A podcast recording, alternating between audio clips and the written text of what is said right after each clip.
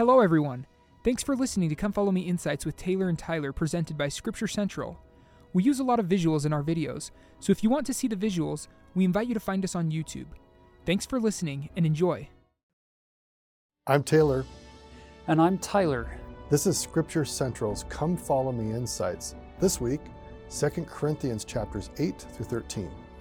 So last week when we covered the first set of chapters in 2 Corinthians, we introduced this concept of the great exchange, how the Savior was sent by God to become the embodiment, so to speak, of sin for us, even though he knew no sin, so that we could come to know his righteousness. We who without him knew no righteousness. So it's this, this beautiful exchange epistle. Now, today, we continue this idea of exchanging places, not just with the Savior, but now with other uh, people and with other situations. And we'll pick that up starting in chapter 8. Look at verse 9. For ye know the grace of our Lord Jesus Christ, that though he was rich, yet for your sakes he became poor, that ye through his poverty might be rich. So, in this great exchange portion, he who was the richest of all made himself poor through the condescension to descend below all of us so that we who are poor could be made rich. Are you noticing the Paul he just keeps hitting this theme with them from multiple angles to make sure they understand this is at the heart and core of everything that he's trying to teach as an apostle is that the savior has an abundance of ability, of love, of power, of grace, and of mercy to give to us so that we can experience the things that without him would be impossible. Now, it doesn't stop there because that was the great exchange between us and the Lord. So notice how he extends this idea to us. Verse 12 For if there be first a willing mind, it is accepted according that a man hath, and not according to that he hath not. So he's saying, if you have a willing mind, then it doesn't matter what you have. It matters that you're willing to do this great exchange with others as well, according to whatever you have. And look at verse 13 For I mean not that other men be eased and ye burdened, but by an equality that now at this time your abundance may be a supply for their want, that their abundance also may be a supply for your want that there may be equality. Now, some of you might be really confused by that King James language. It's, it's, it's complex, it's difficult. The idea being, you who are rich, even if you're not infinitely rich like the Savior was, so there was the ultimate great exchange, but now we bring it down to a lower level and we say, okay, I take whatever abundance I do have and I give to those who are in need. And by me giving to those in need, I become a little bit poorer and they become a little bit richer so that there can be an equality, he says. But then that part in verse 14 that said, uh, that your abundance may be a supply for their want, that's easy to understand. But this next phrase, that their abundance also may be a supply for your want. That, I believe, is the core of this particular exchange. The poor have an abundance of, of a lack, and that becomes a beautiful resource for our need. And what is our need? It's not for those possessions. Our need is an opportunity to practice to become more like Jesus Christ, to turn outward and to give them of our abundance so that there can be this equality. You see this dichotomy, or maybe you could say opposites throughout scriptures. Jesus often said things like, the great shall be the least, and the least shall become the greatest. So you will see this theme throughout the teachings of Jesus, and particularly Paul, where you have an inversion of what's expected. And part of the context that's going on here is that the Christians in Jerusalem, uh, there had been a famine. There was now quite a bit of poverty and challenge, uh, challenge going on in Jerusalem. So Paul had been collecting resources from the Christian saints, who are mostly Gentiles throughout the area of what is now modern day Turkey and Greece and other areas. And the point was to bring those resources to the Jewish Christians who were living in Jerusalem. And it appears that the Corinthians had not been as forthcoming and as eager to be supportive of those in need as had been others, like, for example, in Galatia. And so Paul is trying to give them a doctrinal uh, encouragement for why they should be willing to act like Jesus. If you have an abundance, please provide for those who, often in situations where it's not always of their own choosing, don't have. And God has created a situation where the one great whole that we all together can uplift one another through the grace of God, who's given all these resources, that all can be uplifted like all. So, next time you have an opportunity to participate in a fast and you contemplate uh, a fast offering, don't see it as just a checklist thing to do to say, okay, a, a good member of the church should calculate how much I would have spent on, on my meals while I was fasting, and I'll put that in an envelope or I'll do it electronically online. Boom, I check that box and I'm done what a difference it would make if we look at that opportunity as a chance for me to practice becoming a little bit more like the Savior himself, who gave completely of his abundance to us in our need. It, it, it shifts away from this sense of duty and this sense of, or, or even a sense of wanting to receive some reward giving giving the fast offering and then thinking, okay, God's going to give me some huge blessing now. I don't think that was what motivated Jesus Christ, and and it's probably not the best motivator for us. I think the best motivator is love.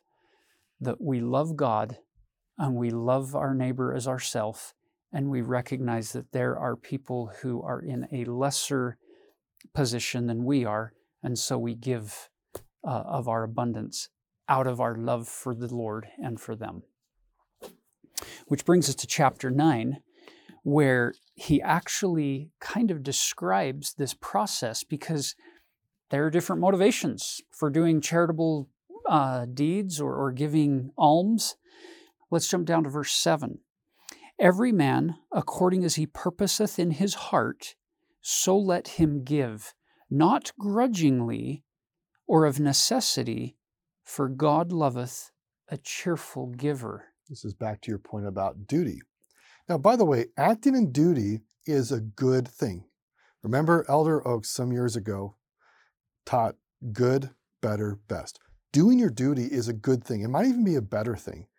What Paul is focusing on is the best, is doing it cheerfully out of your full, true volition of wanting to do good in the world because you love. You love others, you love God. And you don't simply do it because it's commanded. And then he, he jumps to verse 8 And God is able to make all grace abound toward you, that ye always having all sufficiency in all things may abound in every good work it's fascinating that this is one of those means that the Lord has given us where we can practice again and again and again. So if you're having a hard time, back to the good, better, best, if you're giving fast offering or paying tithing or keeping any commandment for that matter grudgingly, it's better that you do that than not keep the commandment. It's better to do it grudgingly. But then you can keep practicing over time and you can recognize, hmm, this is an area that I'm I'm needing some, some grace from God to help me actually do this more aligned with how the Savior gave His riches to us. And so you can practice again and again and again. And thank heaven that the Lord is very long suffering and very patient with us.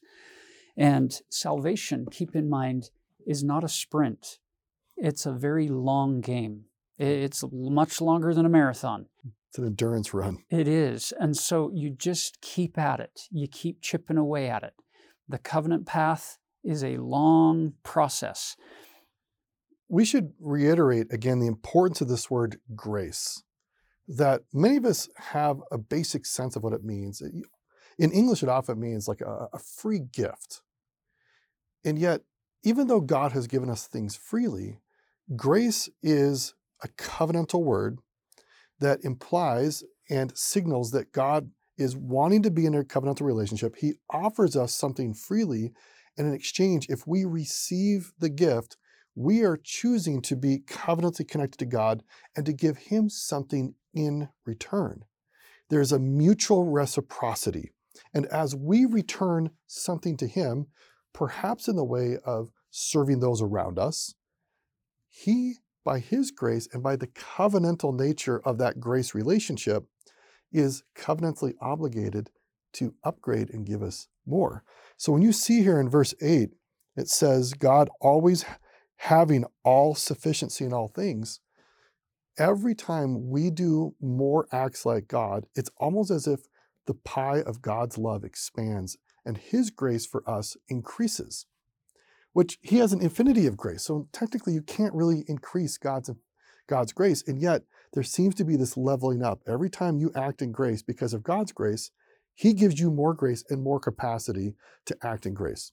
So the core idea here is the mutuality of a grace filled relationship. When you see grace, it means I am mutually obligated with God. He's obligated to me, I'm obligated to him, and we share grace with everybody.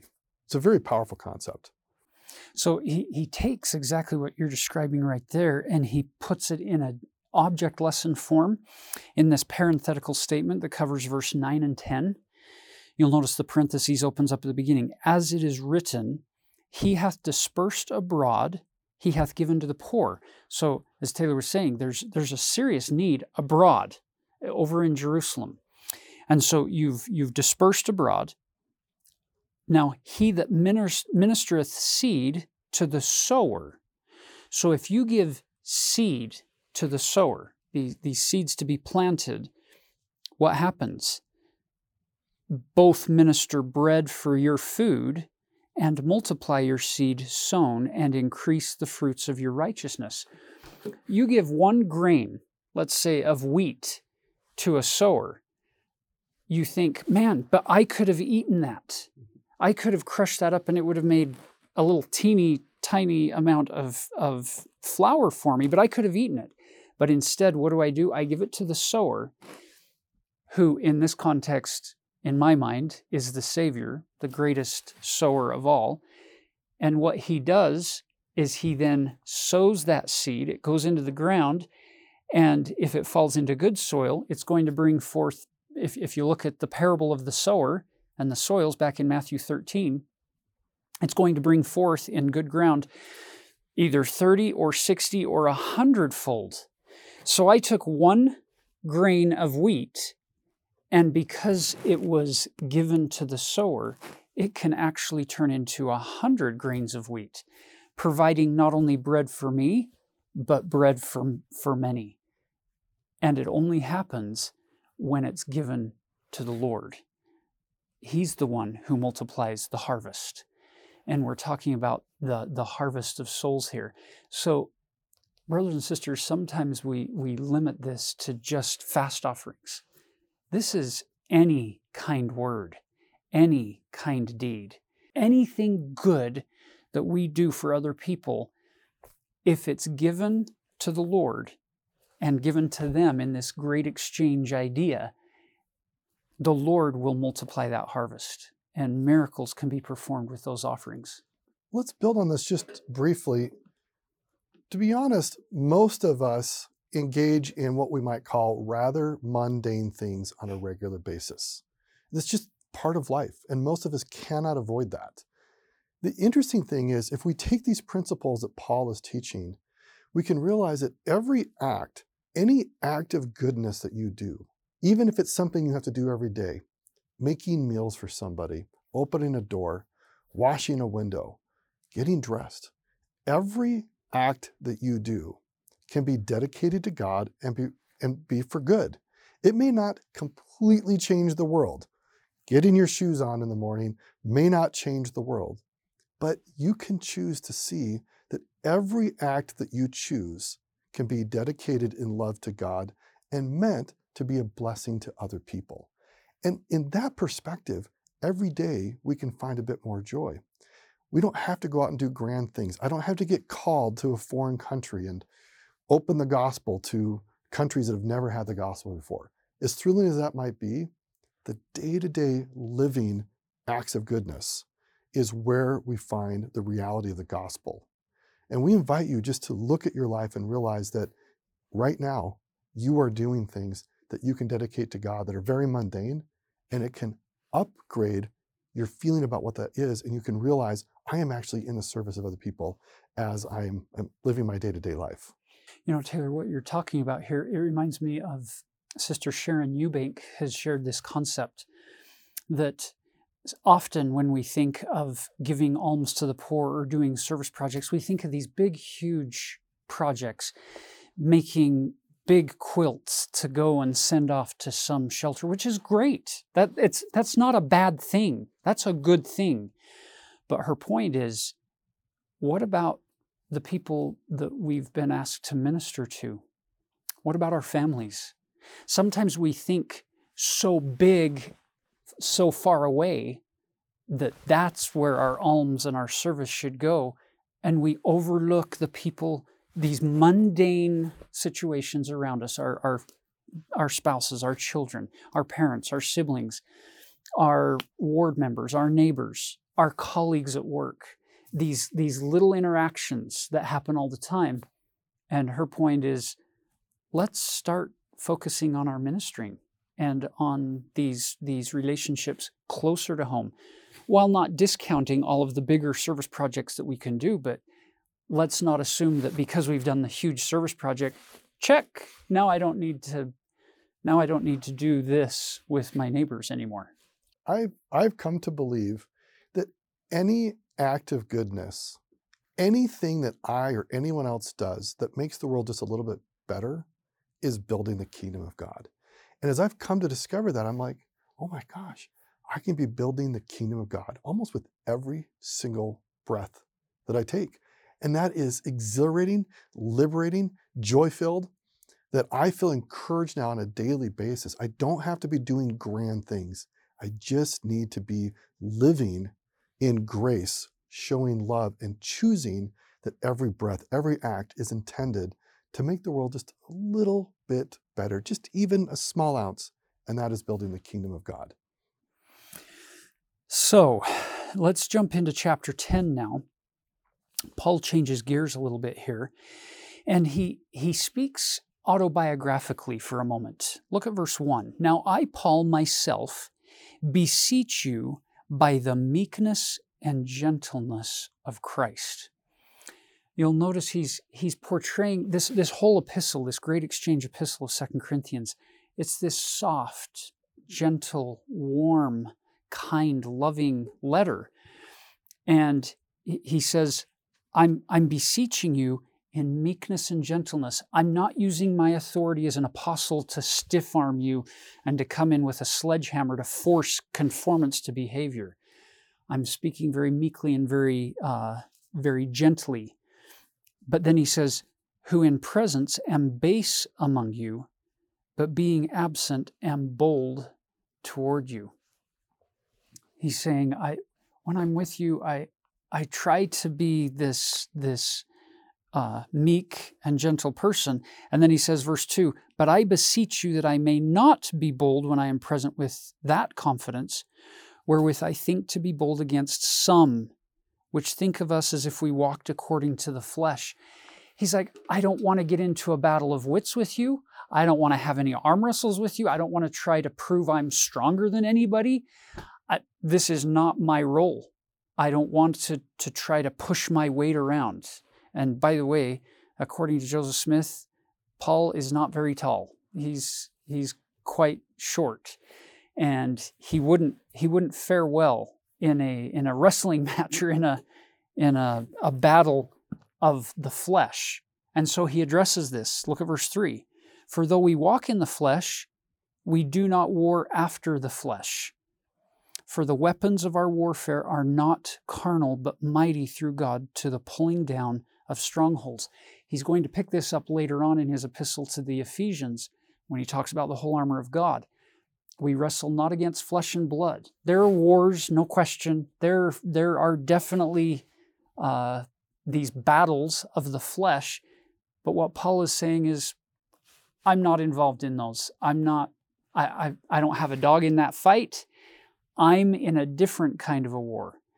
I'm in the spiritual war, and we're fighting against uh, the powers of darkness. We're fighting against false ideas, false philosophies, and false uh, religious practices of your of your city here in Corinth. And again, to provide some context, we talked about this in the past episode that in early Christianity, it wasn't like they had satellite receivers and general conference every six months and like a, a print distribution of the scriptures and church manuals and stake presidents and bishops and Relief Society presidents who could kind of align people around what was true. You had you had these brand new religious movement and people like Paul who'd been called by God to go help, and he lives in Ephesus for a while, lives in Corinth for a while, and when he moves away, other Christian preachers or Christian preachers so called would come in. Perhaps they were well meaning. We don't know a lot about them. It seems that some of them came in and undermined the truths that Paul was teaching and did it in part by boasting, right? Think about the great exchange. They try to show up and say, look how rich we are with our rhetoric, our words, our knowledge. We have letters of recommendation. So you should listen to us and not Paul. Paul had no letters of recommendation. What did Paul say last week? Well, Jesus is my letter of recommendation, and the people who converted from my preaching are my letter of recommendation. These same people who, in some um, in some translations, we call them super apostles or people who believe that they're above or better than the apostles. And they sometimes were trying to argue that their accolades and their training, their education demonstrated that they were the ones who should be teaching and not Paul.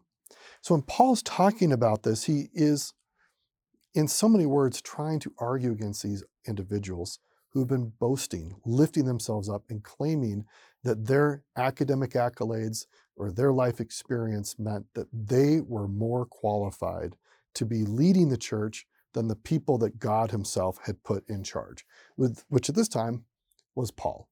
So as you read these chapters, you want to be thinking about that and even ask in our own lives Training and education is extremely valuable. We've been taught in the church get all the education you can.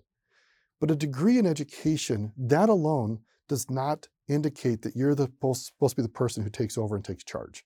You might be qualified, but there's being called and chosen. And sometimes some people are chosen who may not have certain academic or experiential training. Guess what? That is part of the kingdom of God. We all take our turn to serve and we all support one another. And Paul's trying to get at this.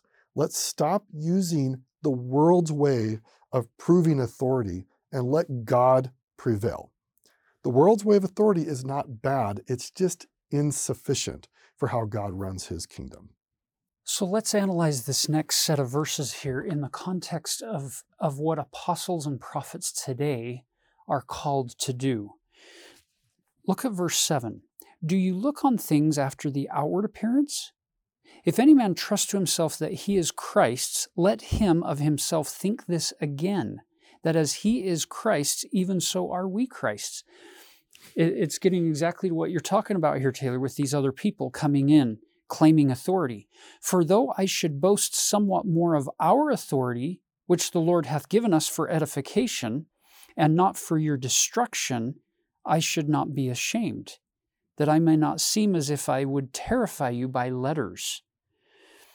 Uh, then he goes on to say, verse 12 For we dare not make ourselves of the number or compare ourselves with some that commend themselves. But they, measuring themselves by themselves and comparing themselves among themselves, are not wise. But they think they're wise. They show up saying, Look how wise we are. And Paul's saying, if you are creating your own standards and you're winning according to the standards you created for yourself, that's a pretty foolish thing to do.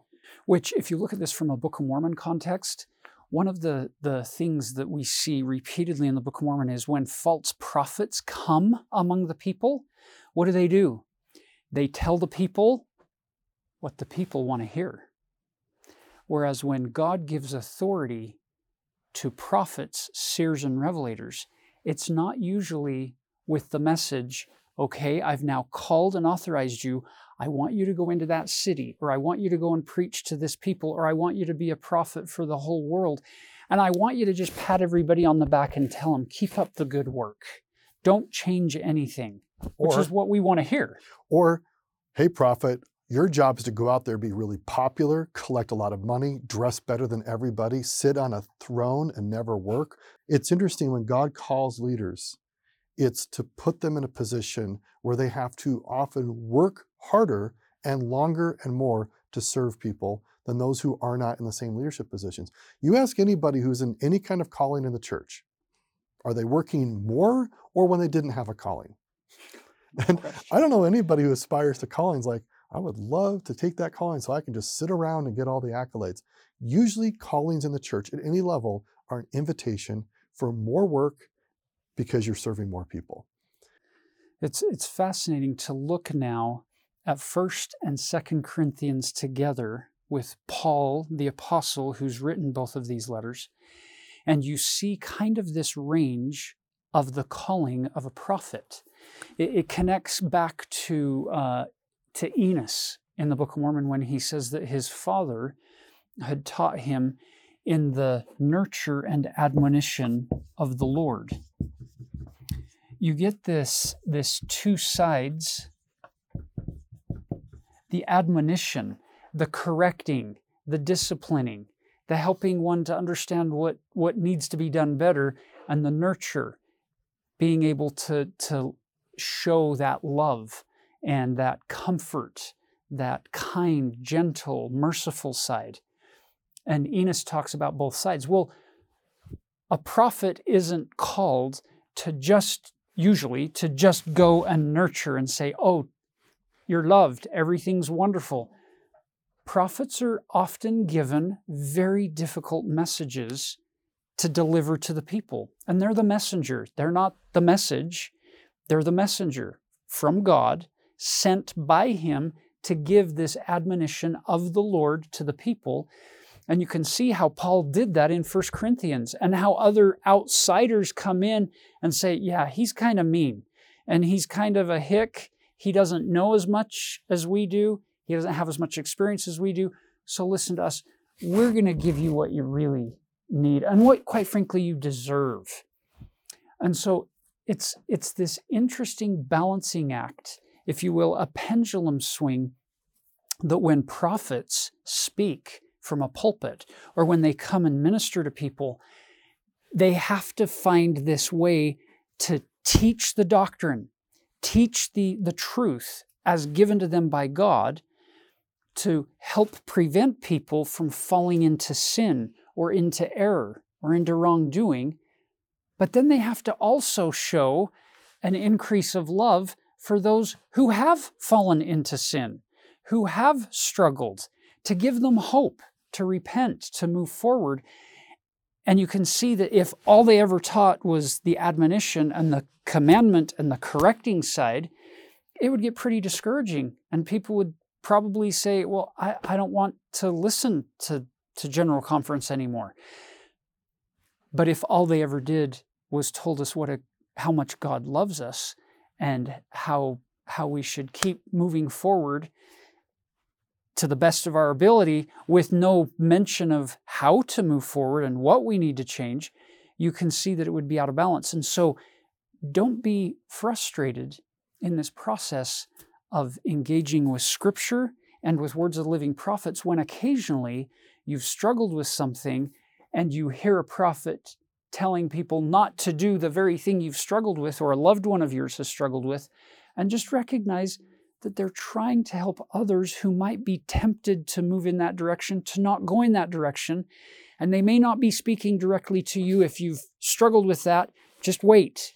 Look for other opportunities where they're going to teach that hope and give that, uh, that invitation to have faith in the Savior and in His ability to make right all the wrongs that we have committed and to replace them with His righteousness.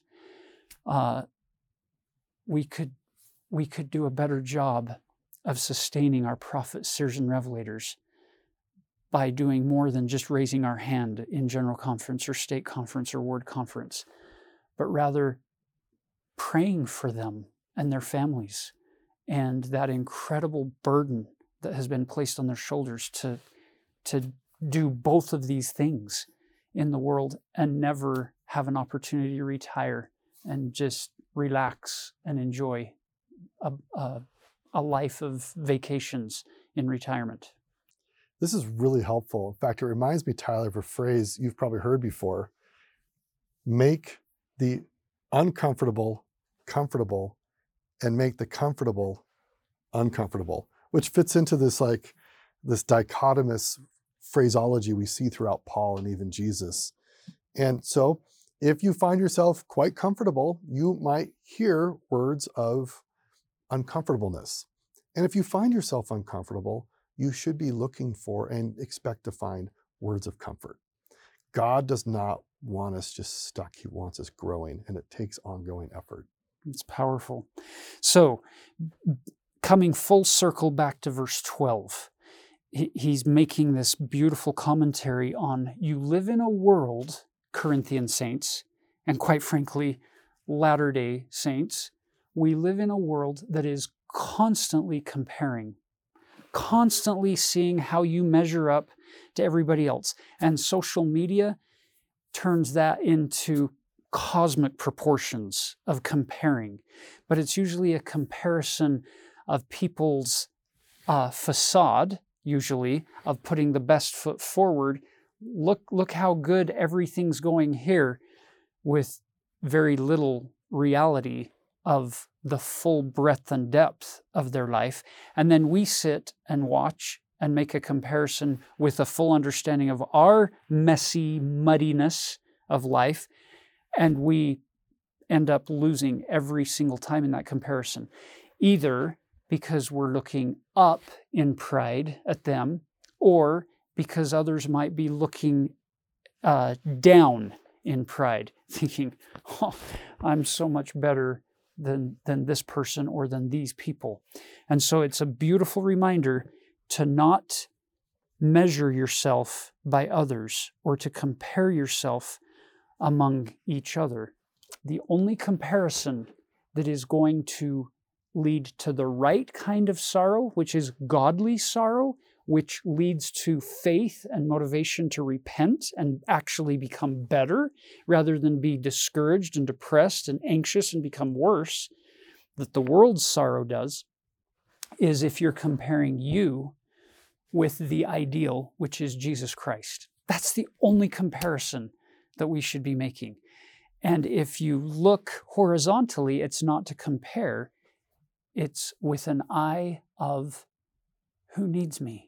It's that invitation that, that President Henry B. Eyring has repeated multiple times Heavenly Father, who needs me?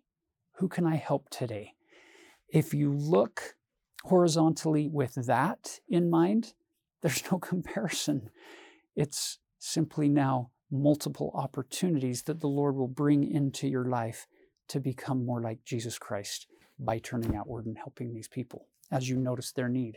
So now, if we go to uh, chapter 11, verse 4 says, For if he that cometh preacheth another Jesus, whom we have not preached, or if ye receive another Spirit, which ye have not received, or another gospel which ye have not accepted, ye might well bear with him for I suppose I was not a whit behind the very chiefest apostle. He's saying, look, you've had, and Taylor's talked about this, you've got these super apostles, the, these self proclaimed authority figures who have come in with all of this learning and power and, and physical might to try to convince you to listen and follow them. And he's simply saying, if they're preaching another Jesus, or if they're teaching a different gospel than what we've taught you, there's your there's your test. That's your litmus test. You you don't need to to be persuaded by their claims to authority. And quite frankly, we live in a world today that is filled with people who are claiming all kinds of authority. And they're persuasive, they're articulate, they are rich, they're, they're smart in their techniques and in what they're doing. And yet, when we listen to God's prophets, seers, and revelators, and the, the uh, his appointed leaders of the different organizations, uh, it's beautiful to see how how powerfully the gospel is taught by them because if you if you peel back all the layers they're not preaching these things for them to get gain. They're preaching these things as a sacrifice. They're giving their time and their whole life to help us. This is a christ-like uh, connection to the great exchange they're being christ-like in that they're giving us of their life whereas the people that paul's referring to here they clearly have an agenda. There's something that they're wanting to get from these people in Corinth, rather than what Paul's doing, which is trying to give something to these people in Corinth. So it's a, it's a good reminder for us living in this digital age where there's never been a generation before of different uh, people living on the earth who have many in their pocket the the window to the world of information, past and present, like we have today, which means there are an awful lot of voices clamoring for our time and our attention. They're selling a lot of things. The question is, is are we buying? Versus what the prophets are saying, are we listening? He goes on in verse 13 and 14, a bit more clearly calling out these false teachers who are misleading people. For such are false apostles, deceitful workers, transforming themselves into the apostles of Christ. And no marvel, for Satan himself is transformed into an angel of light. Therefore, it is no great thing if his ministers also be transformed as the ministers of righteousness, whose end shall be according to their works. So it's a little bit complex in some cases what he's saying, but fundamentally, he's t- teaching us we need to be aligned with true teachers sent from God, not simply those who claim on their own authority to, uh, to be so. Now, the world is full of leaders. Uh, there's a great leadership uh, writer and speaker, a man named John C. Maxwell. And his definition of leadership is influence, a, a very simple but powerful definition. So if you go create influence in anybody's life, positive or negative, you are exerting leadership. And so these so called super apostles were exerting negative leadership. They were trying to attract people to themselves for their own personal gain. True leadership, Christ like leadership, does the opposite. It, instead of exalting itself, abases itself in order that other people might have that experience. And I actually saw this very powerfully just a few days ago with uh, somebody I admire greatly and a friend. Uh, there, one of the classes that I teach at the university, uh, I every week need to bring in a different speaker to encourage and inspire the students. And these are speakers who often have very busy lives. They're very successful in doing a lot of things, uh, but they take their time to come visit. And I happen to invite two different people with the same name and I wasn't totally paying attention. Two minutes before the class starts, the first man who was there, ready to go, he had flown in. Actually, there had been three canceled flights. He ended up driving to a different airport booking a different flight to get to the university to be with the students. Two minutes before class starts, he and I and my teaching assistants realized there was actually another man that he also knew with the same name who was actually also assigned.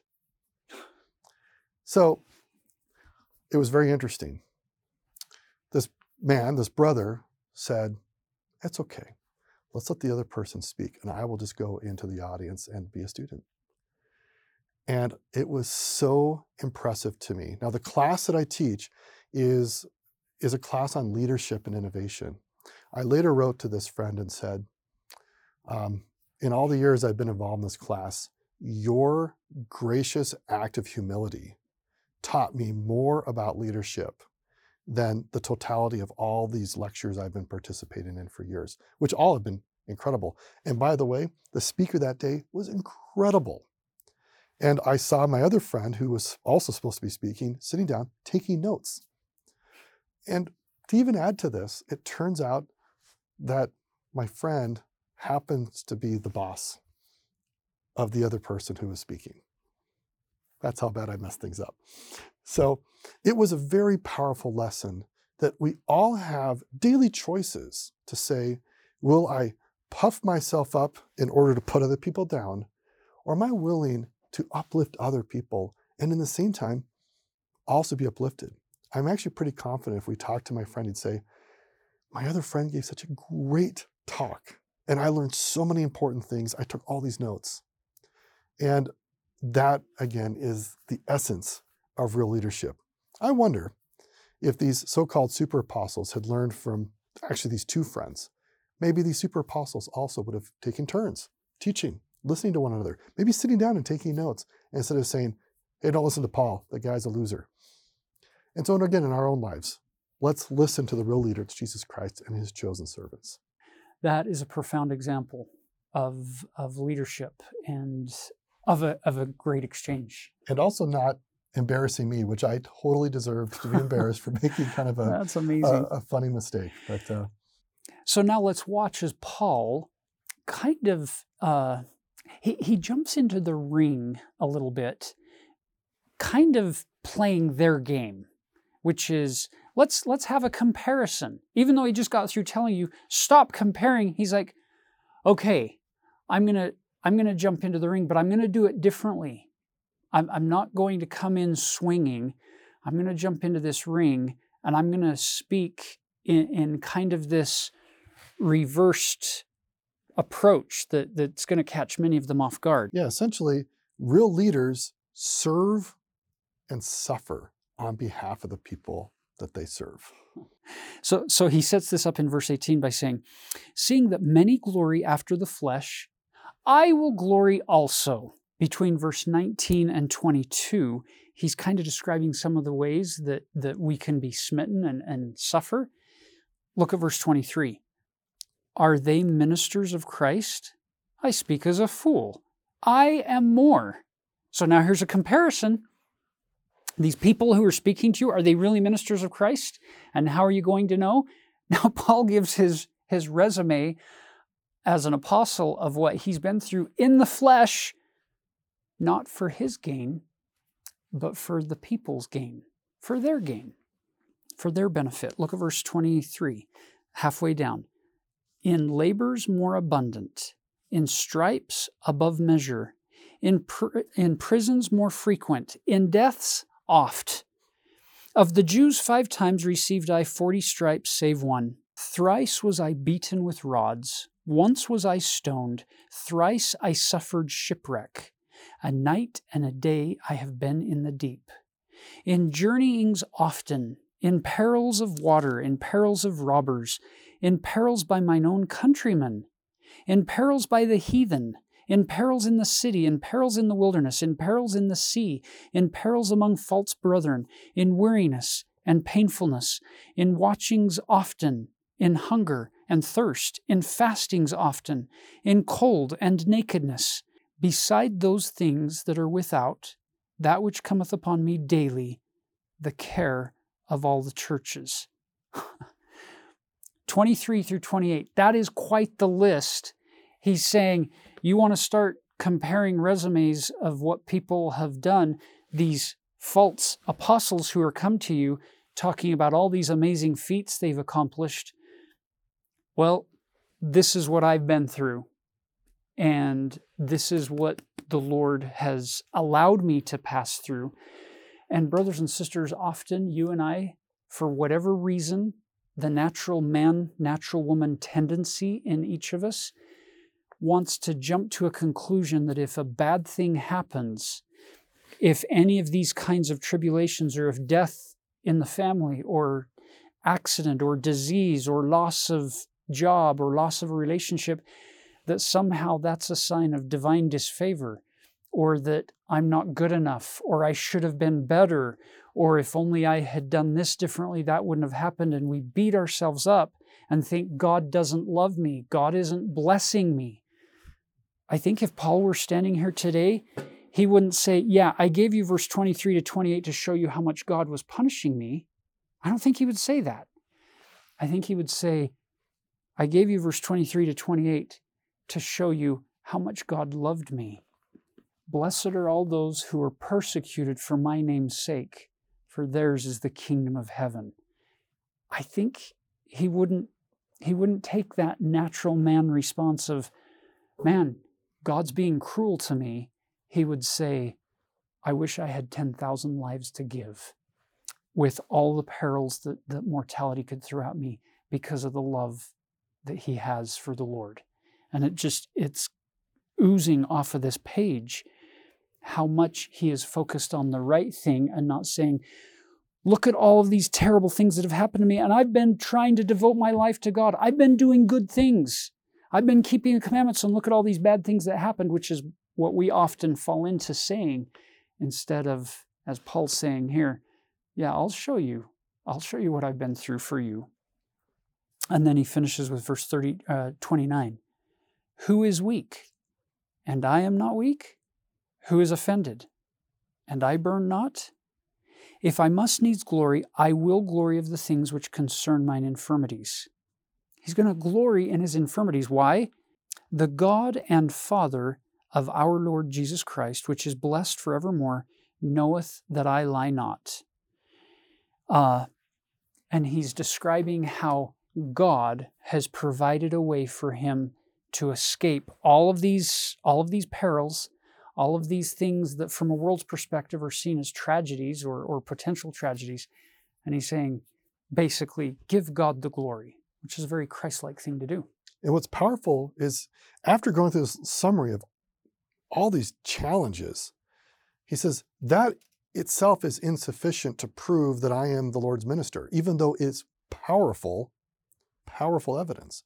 In the next chapter, he then flips it and says, Here's what God has done to redeem me, inviting me into his heavenly courts with revelatory experiences.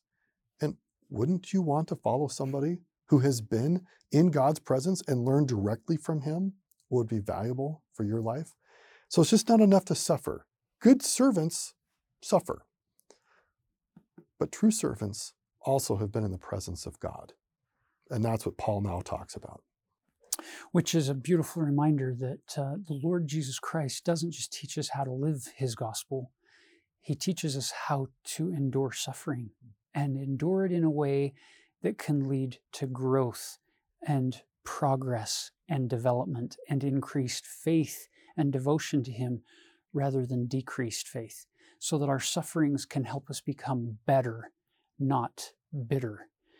Uh, it was Elder Maxwell who said, Christ partook of history's bitterest cup without becoming bitter. And yet you and I are given a little bitter cup through experiences, and oftentimes it, it ends up embittering us if we're not careful. So, as Taylor introduced in, in chapter 12, he says in verse 2 I knew a man in Christ above 14 years ago, whether in the body I cannot tell, or whether out of the body I cannot tell. God knoweth such an one caught up to the third heaven. And I knew such a man, uh, how that he was caught up into paradise and heard unspeakable words which it is not lawful for a man to utter. So it's this idea that it's uh, being called to be on the Lord's errand doesn't just mean get ready, you're going to have a miserable life. It's you put all of those terrible misfortunes that happen to you into their proper perspective, and you get revelation. You get deeper connection with heaven. And notice how Paul, again, there's a bit of debate going on between different preachers, and he's not showing up and saying, Hey, everybody, I, Paul, have seen God. Now, there are other places where he says this, but in this context, he's not trying to be overly bold and misuse the revelatory experience. He speaks in the third person. Yeah, I knew somebody who vi- experienced Jesus Christ up in the heavens. That's incredible. When he could have been like these super apostles or these false preachers saying, you know, I went to heaven. Instead, he humbles himself so people can understand what it was like to be up in heaven. What an amazing connection now back to Isaiah picks up that theme multiple times that the he that humbleth himself shall be exalted and he that exalteth himself shall be abased. And the Isaiah principle of the the mountains shall be brought low and the valleys shall be brought up. He's using geography to represent people. That's exactly what's taking place here. Paul who's coming meek and lowly the Lord is going to raise up. And these people who are coming in all puffed up and prideful and haughty are, are going to be brought low. And then he says, verse 6 For though I would desire to glory, I shall not be a fool, for I will say the truth. But now I forbear, lest any man should think of me above that which he seeth me to be, or that he heareth of me. He says, I'm not going to try to glory. I'm not going to try to puff myself up bigger than, than I'm, I'm not going to make a social media post that makes my life look perfect for you. And then he opens up in verse 7 Unless I should be exalted above measure through the abundance of the revelations, there was given to me a thorn in the flesh, the messenger of Satan to buffet me, lest I should be exalted above measure. There's something, and there's been a lot of ink spilled over what this thorn in Paul's flesh was. Some people thinking it was some physical ailment or poor eyesight, some thinking it was perhaps an emotional or a psychological struggle that he had to wrestle with and face. We have no idea because he doesn't tell us. We just know something is keeping him humble. Well, we learn in the Book of Mormon, God gives humans weakness called a thorn in the flesh. It invites us to be humble. And we all, first of all, have that weakness of fallen nature, and we all have individual challenges. And fundamentally, what we all individually suffer with, ultimately in the long run, doesn't matter. It's whether we allow those things to work in us to become humble and more like Jesus Christ. And I see Paul doing that here. He's not trying to be self-focused on whatever his particular suffering. And and you get a you get a second witness of of what is taught very beautifully in the Book of Mormon. This idea of my grace is sufficient for all who humble themselves and come unto me, then will I make weak things become strong unto them. That beautiful chap, uh, passage in Ether chapter 12. Notice what the Lord tells Paul here in verse 9 And he said unto me, My grace is sufficient for thee, for my strength is made perfect in weakness. Most gladly, therefore, will I rather glory in my infirmities, that the power of Christ may rest upon me. Are you seeing the great exchange yet again? In my weakness, His grace, it's not my weakness that I'm glorying in. I'm not saying, Ooh, I want to sin to show my weakness. It's, I'm doing the best I can, but I have a thorn in the flesh. We all have a thorn in the flesh. It's called mortality, it's called fallen nature. And it, it keeps us humble. And so here we are in this fallen condition and the Savior's grace is sufficient for all of us, that we can be made perfect, that His grace can be made perfect in our weakness. So he says, Most gladly, therefore, will I rather glory in my infirmities, that the power of Christ may rest upon me. What an amazing concept. This idea that when you wake up in the morning, you don't say, Oh, I'm glad to be alive. I've got everything under control today. Heavenly Father, I don't need help. I'll check in with you tomorrow. I got today figured out. There's not a single day of my life that I've woken up and thought, no, I don't need the Lord. Because every single day I wake up and I say, O Lord my God, when I in awesome wonder consider all the worlds thy hands hath made, please, how great thou art. I need help. I need thy grace. It also means we shouldn't wake up in despair that we lack so much. Imagine two puzzle pieces that fit perfectly together God's totality and our fallen nature. And we should wake up every morning realizing this is the puzzle piece we have right now, and we shouldn't despair about it. We should be thrilled that it fits so perfectly with what God's puzzle piece is his total enduring love and grace. So we should all just find more joy in our lives and choose to see the joy instead of despair. So let's finish with a couple of these really what I what I would love to refer to here as power phrases, power verses. Wow. The, these are beautiful. Verse 10. Therefore, I take pleasure in infirmities, in reproaches, in necessities, in persecutions, in distresses for Christ's sake. Those three words are the qualifier. If we don't go through these things for Christ's sake, then they are just miserable. Then God really must not care about us, is the conclusion we could more easily convince ourselves as, being reality, which it isn't. But it's all of these bad things that he's listed over there in, in uh, verse 23 through 29 of chapter 11. He's saying, Look, I take pleasure in all of these things because of these two puzzle pieces that Taylor's talking about. This that my infirmities fit so perfectly with Christ's mercy. And then this concluding phrase, which for me I, I haven't marked in, in bright yellow. For when I am weak, then am I strong. If you felt inadequate, if you felt imperfect, if you felt like you keep falling short, you're in a perfect place to look up and say, Dear God on high, I need thee. Oh, how I need thee. I need help. Please help me through thy strength to overcome my weakness. And then give yourself time to work through this process with the Lord. Keep in mind, salvation is a long game. It's not done in an afternoon. This is a this is a long marathon. And then you jump down to verse uh, 14. Behold, the third time I am ready to come to you, and I will not be burdensome to you, for I seek not yours, but you. For the children ought to, not to lay up for the parents, but the parents for the children.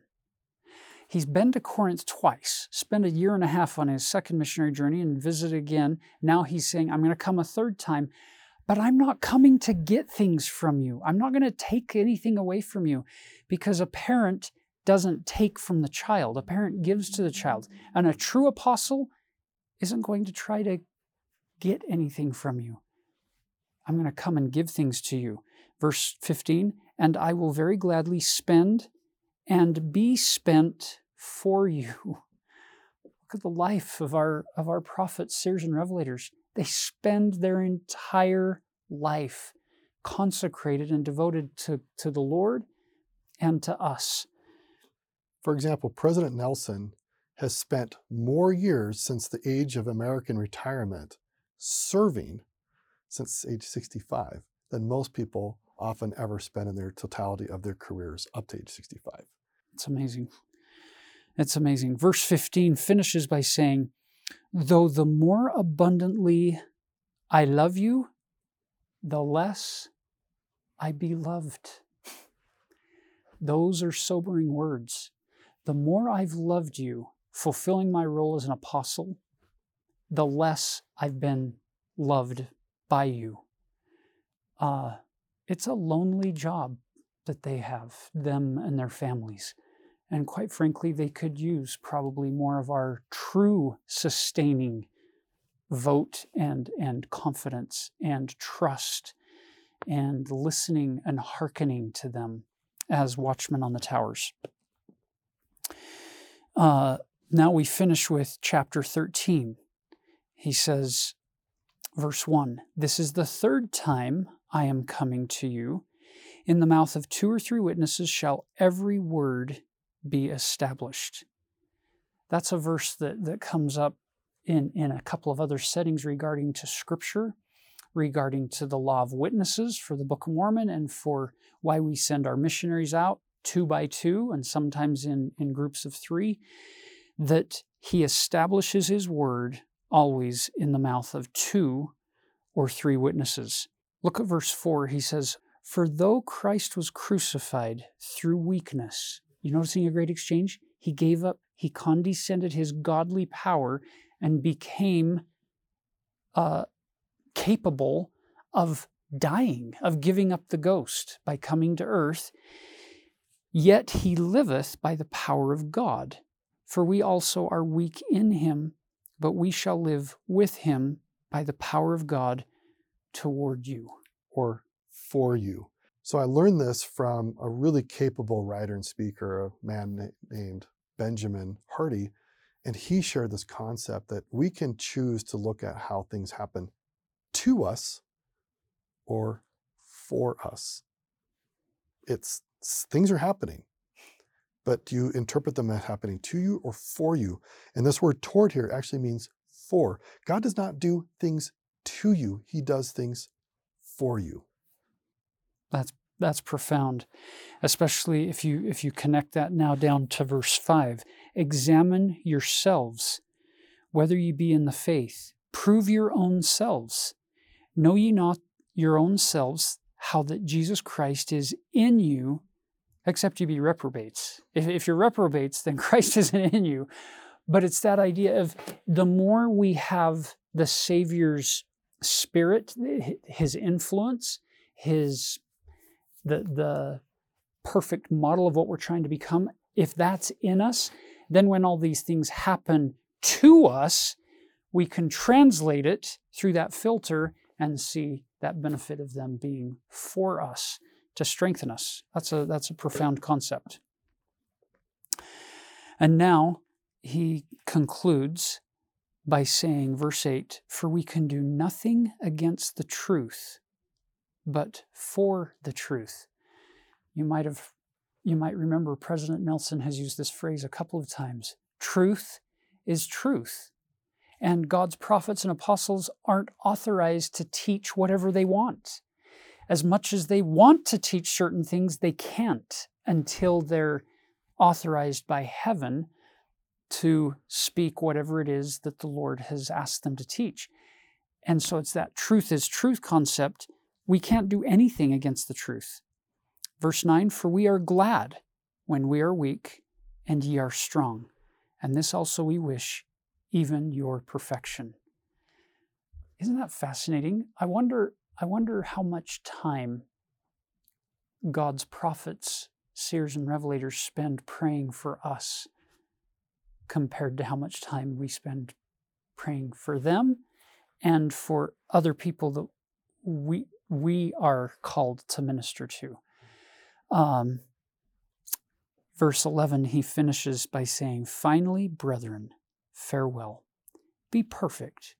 Be of good comfort. Did you catch what just happened there? Be perfect. There's this invitation, this admonition to, to try a little harder, to be a little better, as President Hinckley used to remind us. Keep going, keep going, but then be of good comfort. It's that, that nurture and admonition coming into check. And if you get offended or frustrated by what the prophets are teaching, then instead of trying to change them, ask the Lord to help change our mind and our heart to better align with what was that message really intended for and how could it benefit me? And then he finishes by saying, Be of one mind, live in peace, and the God of love and peace shall be with you. the more we cast out those, those good seeds, the more those seeds are going to produce good bread for us as well as for other people in our lives. No kind deed or word or thought or effort will ever, ever go wasted. And we don't have to wait for tomorrow to start scattering those good seeds. We can start today. In fact, we can start right now. And he says, verse 14, the grace of the Lord Jesus Christ and the love of God and the communion, communion of the Holy Ghost be with you all. Amen. In my opinion, Second Corinthians was one of Paul's finest uh, epistles, one of the finest writings of all time.